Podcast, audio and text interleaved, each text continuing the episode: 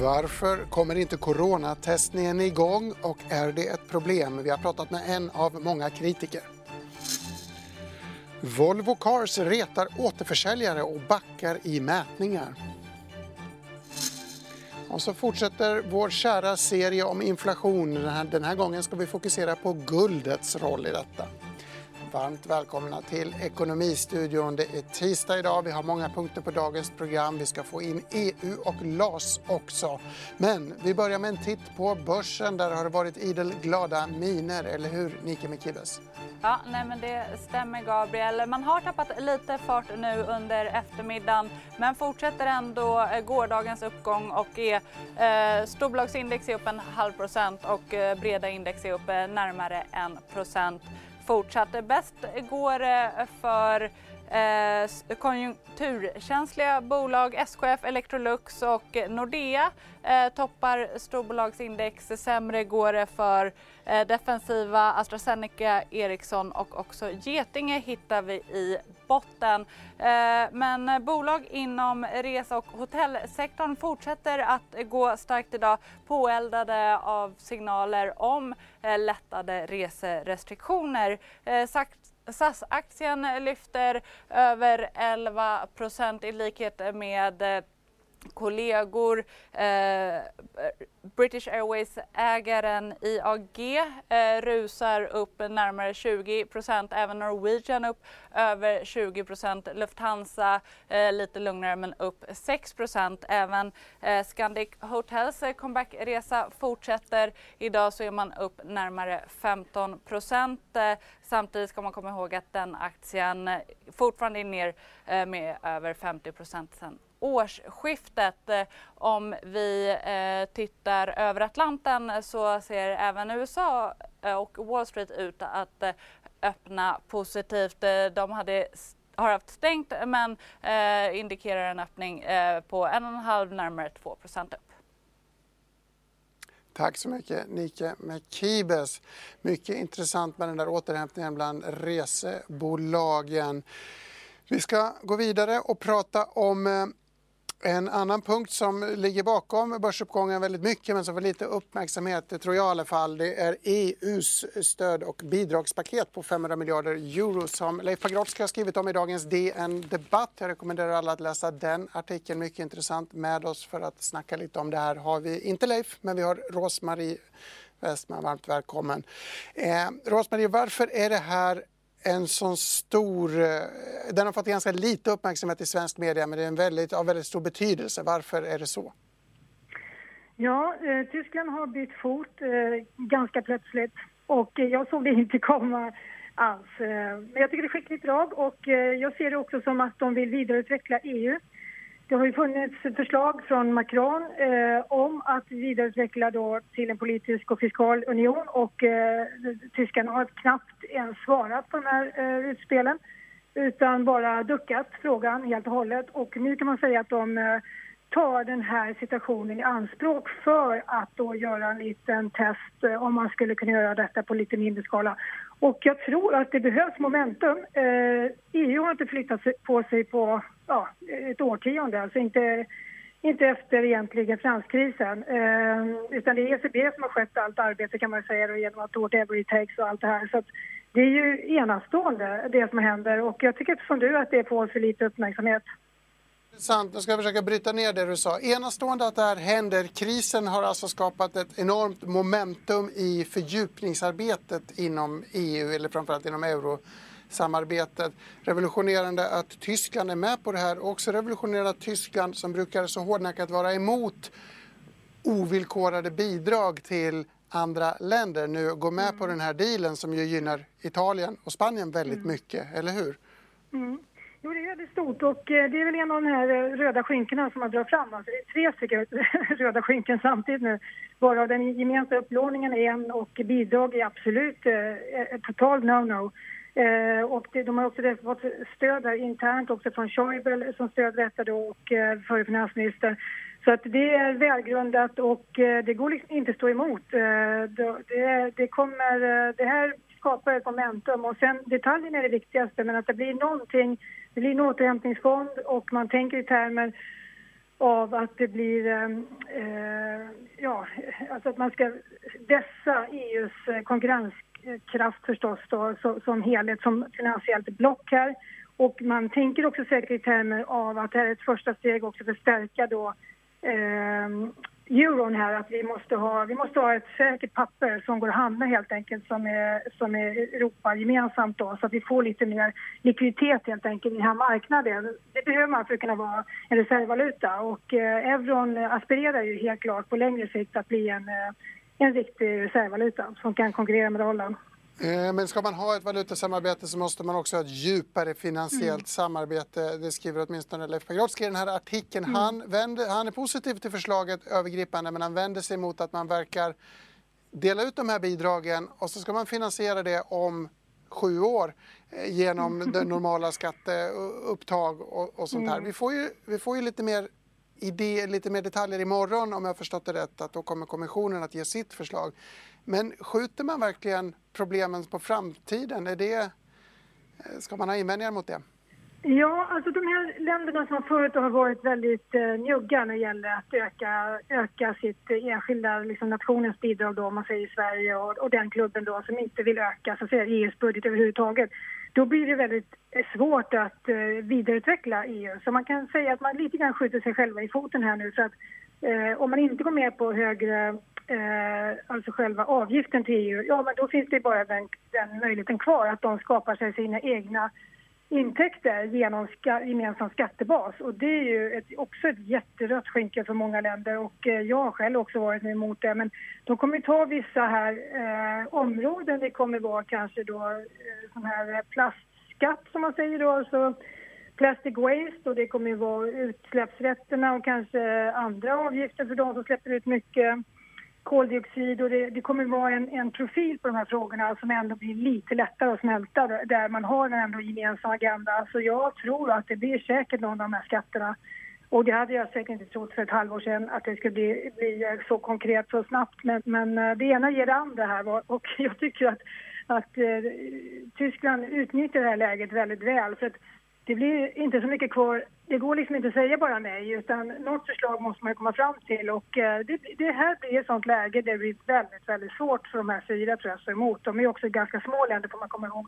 Och bara två länder, Nederländerna och Österrike, är ju med i euron och Sverige och Danmark är inte. Så att det ger, gör ju deras röst ännu, ännu svagare kan man säga. Men det, samtidigt så kan man ju invända att det är vi som står utanför euron, vi som är med i EU men inte i euron, mm betalar för att lösa ett europroblem. Eh, Sveriges roll blir ju intressant där. Vi har ju också vetorätt.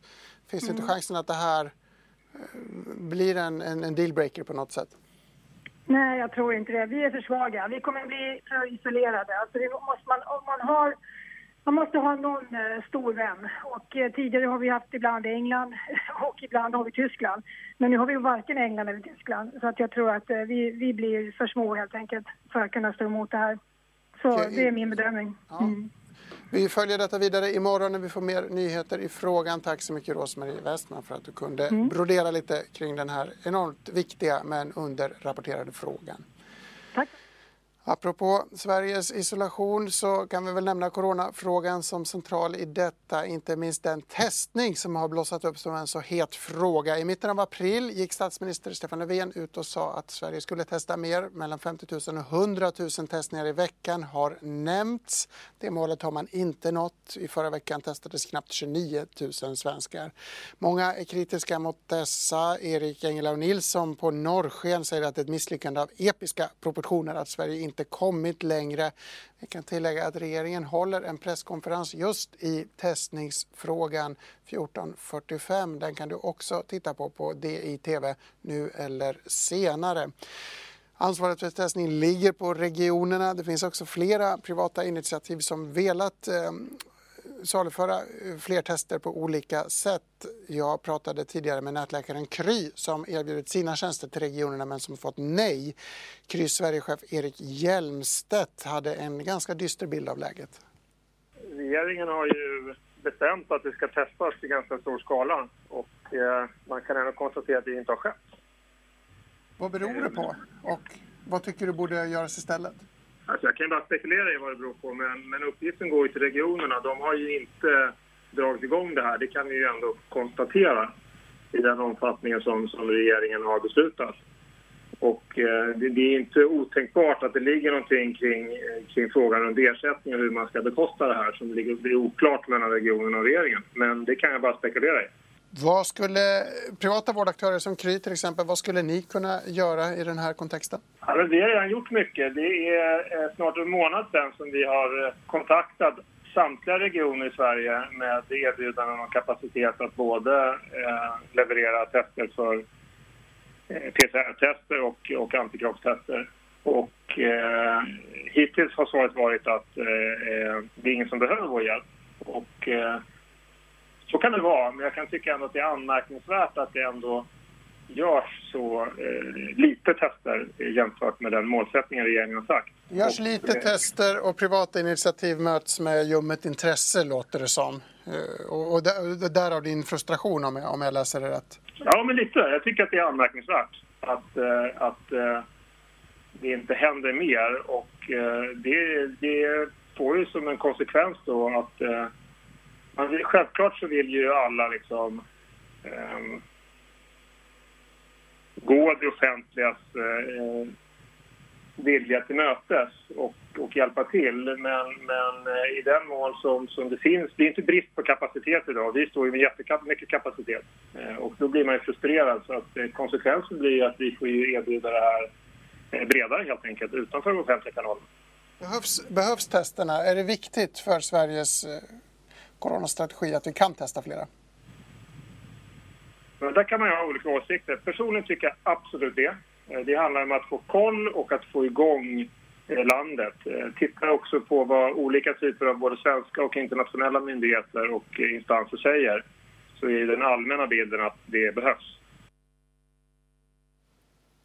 Mm, vi går vidare, kastar oss mellan ämnena, ska snacka lite LAS nu. På måndag presenteras nämligen förslaget till förändringar utav lagen om anställningsskydd.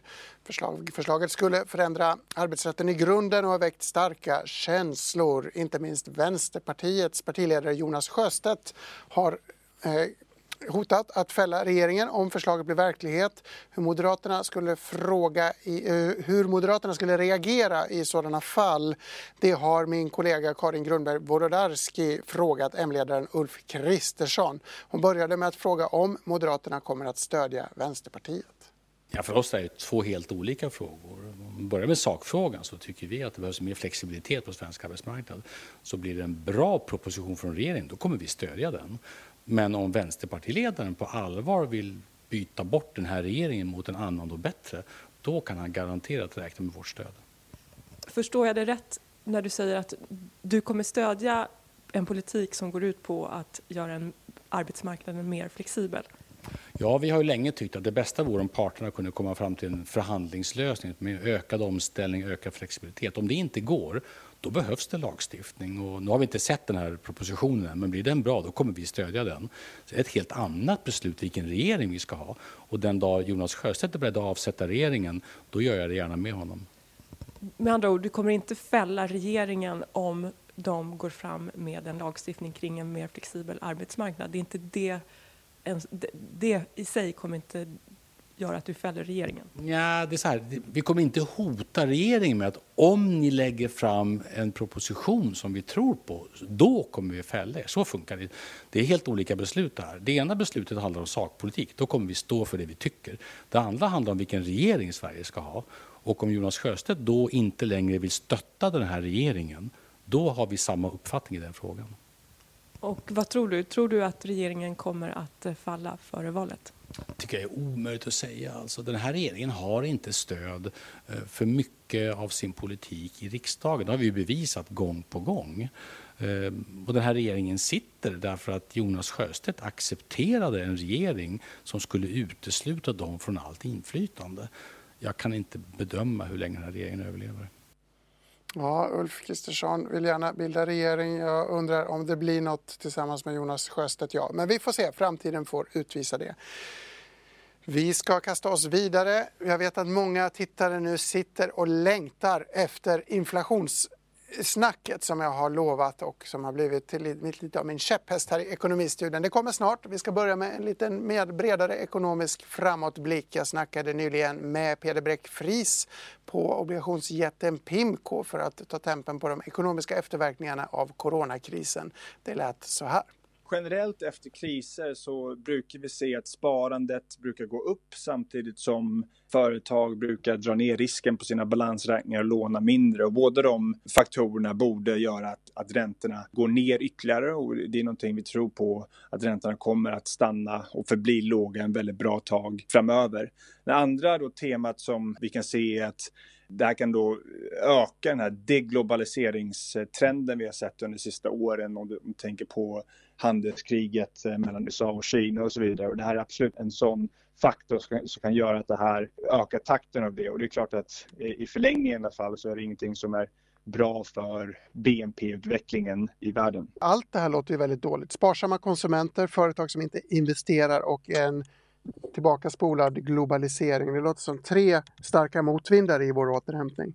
Absolut, och sen så är det klart att det finns andra faktorer som drar åt andra hållet. Eh, generellt så kriser brukar då öka takten på redan existerande teman som, som spelar ut och en av dem är ju digitaliseringstrenden då. Det finns absolut en stor chans att, att den, den, den ökar med, med, om du tänker på att arbeta hemifrån och, och så vidare. Så det kan absolut öka produktiviteten samtidigt som det är andra faktorer som drar ner den.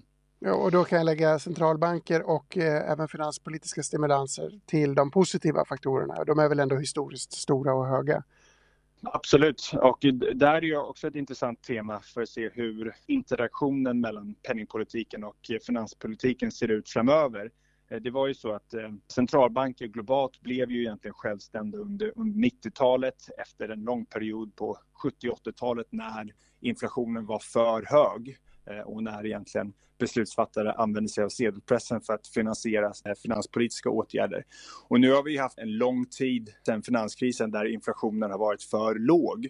Och då är det ganska naturligt då i det steget att beslutsfattare tycker det är okej okay att penningpolitiken och finanspolitiken kommer närmare varandra och att man till och med kanske kommer använda då sedelpressen mer regelbundet framöver för att finansiera eh, finanspolitiska åtgärder. Så, att, så det är ett annat tema vi ser också. Det finns inget hot om inflation i det korta perspektivet. På längre sikt då, hur, hur ska vi se på inflationshotet om vi tittar fem år framåt? Vi har ju så stora stimulanser. Absolut, det finns en inflationsrisk då eh, också. Det, det beror på hur då finanspolitiken och penningpolitiken, dess interaktion då ser ut framöver. I Sverige så, med tanke på skuldnivån är så pass låg och det finns så pass stort finanspolitiskt utrymme så, så tror jag inte att det finns några större inflationsrisker genom att eh, finanspolitiken spenderar då och sätter in många, många, stimulanser. Däremot kan vi se det mer betydligt då i länder med, med högre då skuldnivå, eh, land som, som England och USA. Och då finns det en risk absolut att om finanspolitiken fortsätter att stimulera på ett ansvarslöst sätt eh, samtidigt som penningpolitiken väljer att egentligen stabilisera skuldnivån istället för att stabilisera inflationen, ja men då finns det en risk att inflationen sätter fart. Så mindre risk i Sverige, men ändå betydande risk på annat håll. Om vi fick avsluta med den ekonomiska återhämtningen generellt för Sveriges del. Länderna ser lite olika ut både när det gäller smittspridning och ekonomisk skada. Hur skulle du sammanfatta Sveriges ekonomi i den här krisen? Just nu så är eh, aktivitetsnivån eh, såklart betydligt bättre i Sverige jämfört med andra länder med tanke på de lättare restriktionerna. Men eh, Sverige är ju inte immun mot det som händer runt om i världen eh, med tanke på att man exporterar ungefär 50 av, av BNP. Så att Sveriges utveckling framöver beror till lika stor del som vad som händer i utlandet som händer eh, i den inhemska ekonomin. Volvo sjunker i popularitet hos sina egna återförsäljare. Med mig för att diskutera dessa har, jag, har vi DIs motor och fordonsreporter Karin Olander. Karin, vad är det du skriver om i morgondagens tidning? Eh, ja, det är ju så att eh, varje år görs en eh, undersökning bland alla bilåterförsäljare som får sätta då betyg på generalagenterna, vad de tycker om olika saker, både kommunikation och billeveranser och utbildning och sådant. Och Volvo brukar alltid ligga i topp. De är, Eh, har legat där etta, tvåa, trea under väldigt lång tid. Eh, men i fjol så ramlar de ner till plats 11 och i år så har de sjunkit ännu mer då till plats 16. Eh, 2017 och 2018 var de etta. Så det här är ju en tydlig markering från handlarna att de eh, är irriterade på eh, Volvo Cars och hur de är mot dem i, i relationen. Det är inte kvaliteten på bilarna vi pratar om här utan relationen till, till Volvo Cars alltså? Ja, det är mycket mer det eh, eftersom det tydligaste som kommer fram i de här öppna svaren det, det handlar om eh, hur man ser på kommunikationen. Eh, Volvo Cars vill ju föra in en hel del nya saker som eh, en prenumerationstjänst eh, som heter Care by Volvo. Den handlarna är ganska skeptiska till. Eh, de förstår inte riktigt hur den ska fungera och framförallt känner de inte att de har varit involverade från början. Där har ju Volvo backat en del och tagit in dem så att eh, de hoppas väl hitta någon bättre variant på den eh, tjänsten. Och det handlar mycket om att handlarna är rädda för att Volvo har en dold agenda där inte handlarna får samma möjlighet till lönsamhet längre utan att det blir mer direktrelationer till tillverkaren. Så det, det är de sakerna de slår ner på. Att det är flera saker som händer där de inte eh, blir tillfrågade på samma sätt som förut. Det låter som en i och för sig spännande dynamik men förstås pressad, en redan pressad bransch, Volvo återförsäljarna och bilåterförsäljarna generellt. Vad säger Volvo Cars om det här och har man kommunicerat någonting i frågan? Ja, eh, man säger ju att eh, det är inte helt förvånande att det är lite gnissel nu då eftersom man är inne i den här stora förändringen och där vissa av de här sakerna som man genomför måste göras för att märket ska kunna leva kvar. Man är helt enkelt rädd för att det kommer en tredje part och tar hand om väldigt mycket av bilförsäljningen på nätet till exempel. Att de någon som eh, kommer helt eh, som en ny aktör och tar, tar över både handlarnas och Volvo Cars roll.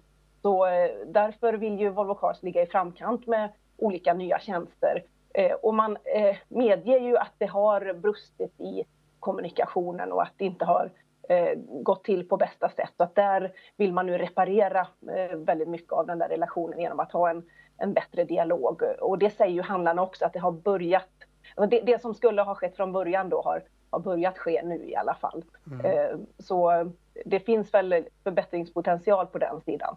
Men Volvo Cars tycker också att eh, handlarna måste vara med på den här resan som de gör, den här förändringen. Och att det finns eh, plats för eh, Eh, en, eh, ett starkt handlarnät även i framtiden, men där rollerna kanske ser annorlunda ut än idag. Jätteintressant. Tack så mycket Karin Olander. Den här nyheten kan ni läsa mer om i morgondagens Dagens Industri alltså, eller redan ikväll på di.se. Tänk att ni får morgondagens nyheter här i Ekonomistudien. Hörrni, jag sitter och letar efter Oscar Properties årsredovisning här i min telefon. Den har inte kommit än, den ska, kommit, den ska komma idag. Den har skjutits upp några gånger. Jag såg precis nyheten att Prime Living, en annan lyxig bostadsutvecklare med problem, har skjutit upp sin årsredovisning. Så det verkar gå en trend i detta. Från den lilla anekdoten går vi vidare.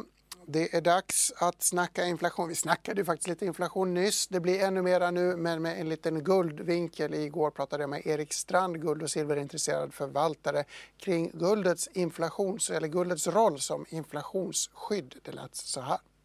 Ja, man tittar på, jag tittar lite på er intervju där och det som är helt rätt i den intervjun det är ju att farten på pengar, det man kallar för velocity, har blivit väldigt, väldigt låg hela tiden de sista tio åren och eh, det gör att det blir inte så stor fart på pengarna och det skapar inte riktigt den här prisinflationen. Men det vi har i systemet är en monetär inflation. Om man skulle titta på hur mycket fastighet kan du köpa för 100 kronor eller hur mycket aktier kan du köpa för 100 kronor. Där ser man den stora eh, monetära inflationen.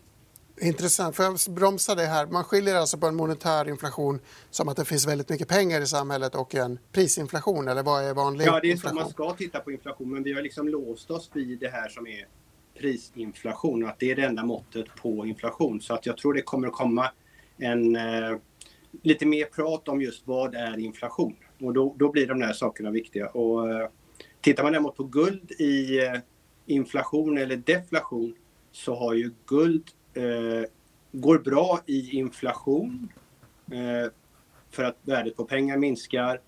Eh, däremot så när det vänder från en hög inflation, mm. när man bryter trenden från en hög inflation och går neråt, då är det inte en bra period för guld. Eh, vi hade ju en jättehög inflation på 70-talet och då pratar vi alltså att då har priset gått upp 10-11 gånger på, på 70-talet, alltså 1000 procent i princip. Från, från 40 till eh, över 500 gick ju guldpriset i dollar då. Och så att där ser man hur mycket det påverkade eller gjorde i en inflationsperiod. Intressant. Så det finns ett historiskt eh, bevis eller en, his en historisk eh, händelseperiod i alla fall som styrker tesen att guld ja, faktiskt skyddar. Ja, absolut. Och sen, eh, nu har vi haft en monetär inflation under 2000-talet, de sista 20 åren och inte en, en prisinflation. Eh, men vi ser ändå då att guldpriset har gått upp 5-6 eh, gånger på det här 2000-talet så att även där går det upp. Men skulle vi nu ha, få en högre inflation framöver, eh, även prisinflation, och den dagen det här toppar och att man ska, vi har fått höga räntor till och med och vi ska börja sänka räntorna därifrån. Mm. Alltså att, eller, eller höja räntorna menar jag då. Och eh, då, då, kan vi få en dålig period för guld. Men det, det, är ju ganska många år framåt. Den dagen ligger långt bort. Alltså, så länge centralbankerna pumpar så tror du att eh, guldet kommer att fortsätta skydda mot inflation och ja, öka i värde? Ja, för det viktiga är att eh, guld fungerar även i deflation. Eh, för då, då sjunker liksom värdet på väldigt mycket och då kan priset på guld sjunka också men det sjunker mindre än många andra saker och det är också ett visst skydd. Det gäller ju ibland när det gäller investeringar bara att förlora mindre än andra. Eh, men särskilt inför en kommande inflation. Eh, men däremot så skulle jag vara kanske lite mer försiktig och investera i guld när det har toppat, alltså när, när, när vi är när man börjar höja räntorna så mycket så att man ska få ner inflationen eh, som vi haft förut. När den toppade då så höjde ju Federal Reserve räntorna till 16 procent och då knäckte man ju inflationen och den dagen så är det inte så kul att äga guld. Men då ska vi upp, då ska vi upp hela den ränteresan först. Okej, okay, och det låter som någonting som ligger flera år framåt i tiden, eller hur skulle du... Ja, problemet jag satt oss idag är ju att när, när Volcker, alltså han som var Fed-chef, gjorde den här enorma höjningen och knäckte inflationen och även kanske då uppgången för guldpriset. Eh, då kunde han ju höja räntan till 16 procent som vi sa. Och hur ska de höja räntorna idag till någonting högt om det nu mm. får inflation? Eh, hur ska de kunna höja räntorna med inflationen eller vill de det? När vi har så mycket skulder i systemet så att det är en mycket svårare ekvation nu att stoppa inflationen, om den, prisinflation också, om den väl tar fäste också. Men monetär inflation ser vi, vi ser ju hur balansräkningarna på Federal Reserve bara sticker upp i höjden eh, och skuldsättningen i länderna också då ökar med alla stimulanser som behövs. Det är säkert att vi har monetär inflation men sannolikt beror velociteten, alltså hur mycket pengarna byter händer på om vi får se inflation i priserna också. Det är sammanfattningen. Vi går vidare till nästa kapitel. Du är intresserad av silver också, inte bara guld.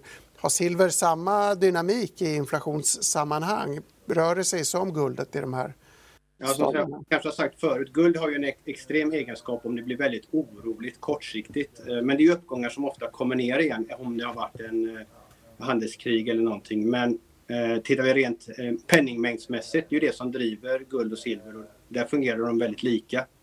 Eh, så att, eh, och silver och deras bolagen som tar fram silver går ju ännu starkare i en sån här period framåt. Men än så länge har det varit mycket oro. Ska vi klara av det här? Eh, men jag tror att de klarar av systemet men de kommer då att behöva stimulera ännu mer om det nu går. Silver har gått väldigt starkt på sista tiden. Vad är det som driver? Är det, är det den dynamiken vi pratat om nu eller finns det någon annan faktor som förklarar just att silvret stiger så kraftigt? Ja, det har gått upp. Nu är väl egentligen mer en återhämtning från en, en låg nivå så att säga. Men man ser ju trycket och man tittar ju på alternativ och eh, silver är ju väldigt, väldigt intressant just eh, framöver så att det kommer in mer och mer investerare.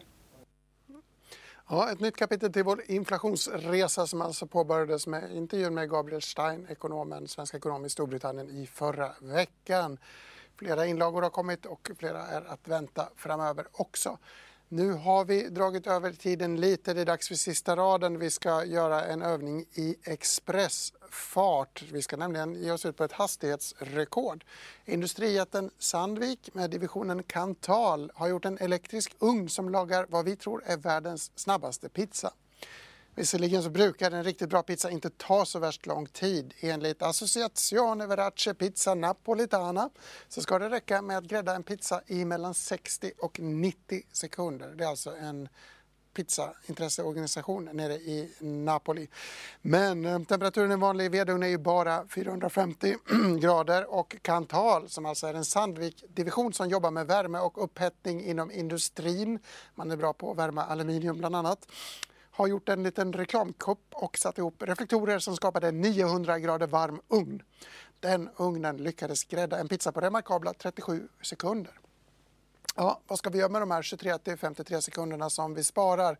Kanske inte så mycket, men det här illustrerar hur svårt det är för industrin att nå ut till vanliga konsumenter med enkla reklambudskap. Sandvik gjorde ju tidigare en 3D-printad gitarr i aluminium eller stål, jag minns inte vilket, som eh, lirades av Yngve Malmsten. Och med den här informationen så börjar det bli dags att tacka för oss i Ekonomistudion idag. Häng med oss imorgon och imorgon då är det onsdag och ni kan hänga med oss hela, hela dagen. Först är det Börsmorgon 8.45 som vanligt. Sen går vi direkt vidare till stora börsdagen som jag själv programleder tillsammans med min kollega Anna Ekelund. Den håller på ända fram till 12-nyheterna och efter 12-nyheterna så har du ju tid med en eh, snabbt bakad pizza innan det drar igång igen klockan 13. Då är min andra kollega Andreas Johansson nämligen med oss i Gasell-studion. Eh, den kan du titta på på gasell.di.se. Och sen förstås igen Ekonomistudion 14.30 precis som vanligt. Jag heter Gabriel Mellqvist. Vi ses igen imorgon i kubik och i kvadrat. Tack för mig.